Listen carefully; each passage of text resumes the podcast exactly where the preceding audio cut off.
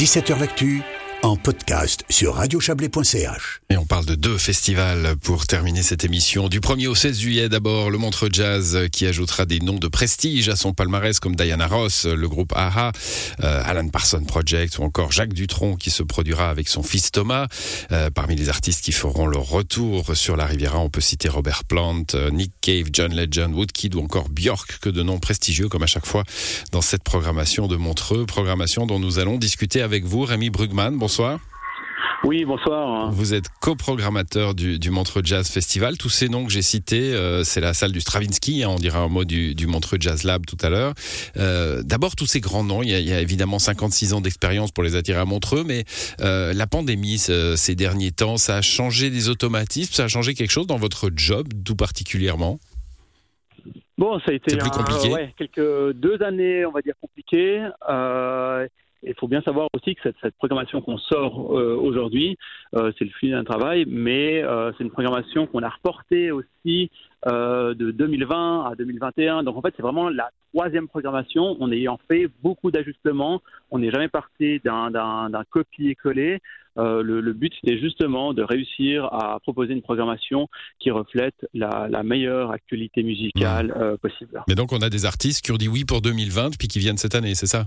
Il y en a. Oui, il y en a quelques-uns. Ouais. Euh, il y en a quelques-uns qu'on a reportés de 2020 à cette année, d'autres pas.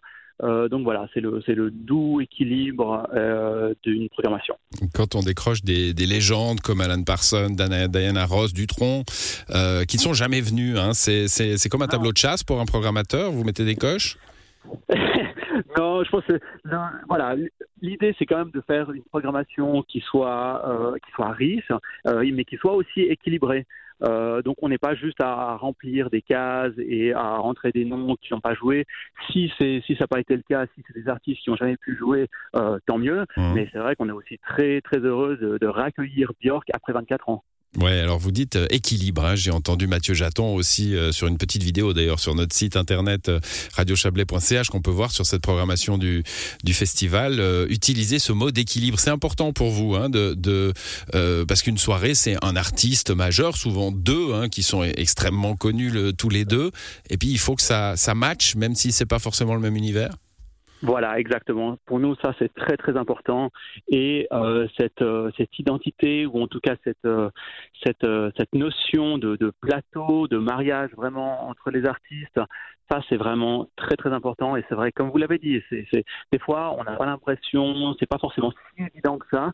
Euh, mais c'est justement ce qui rend la programmation intéressante et je pense d'autant plus celle de Montreux. C'est un pari à chaque fois. Hein on se dit est-ce que la, la, sauce va prendre? Alors évidemment, quand elle Alors, prend bien, il y a la, il y a la jam légendaire euh, qui va marquer l'histoire du festival. Ça marche pas à chaque fois.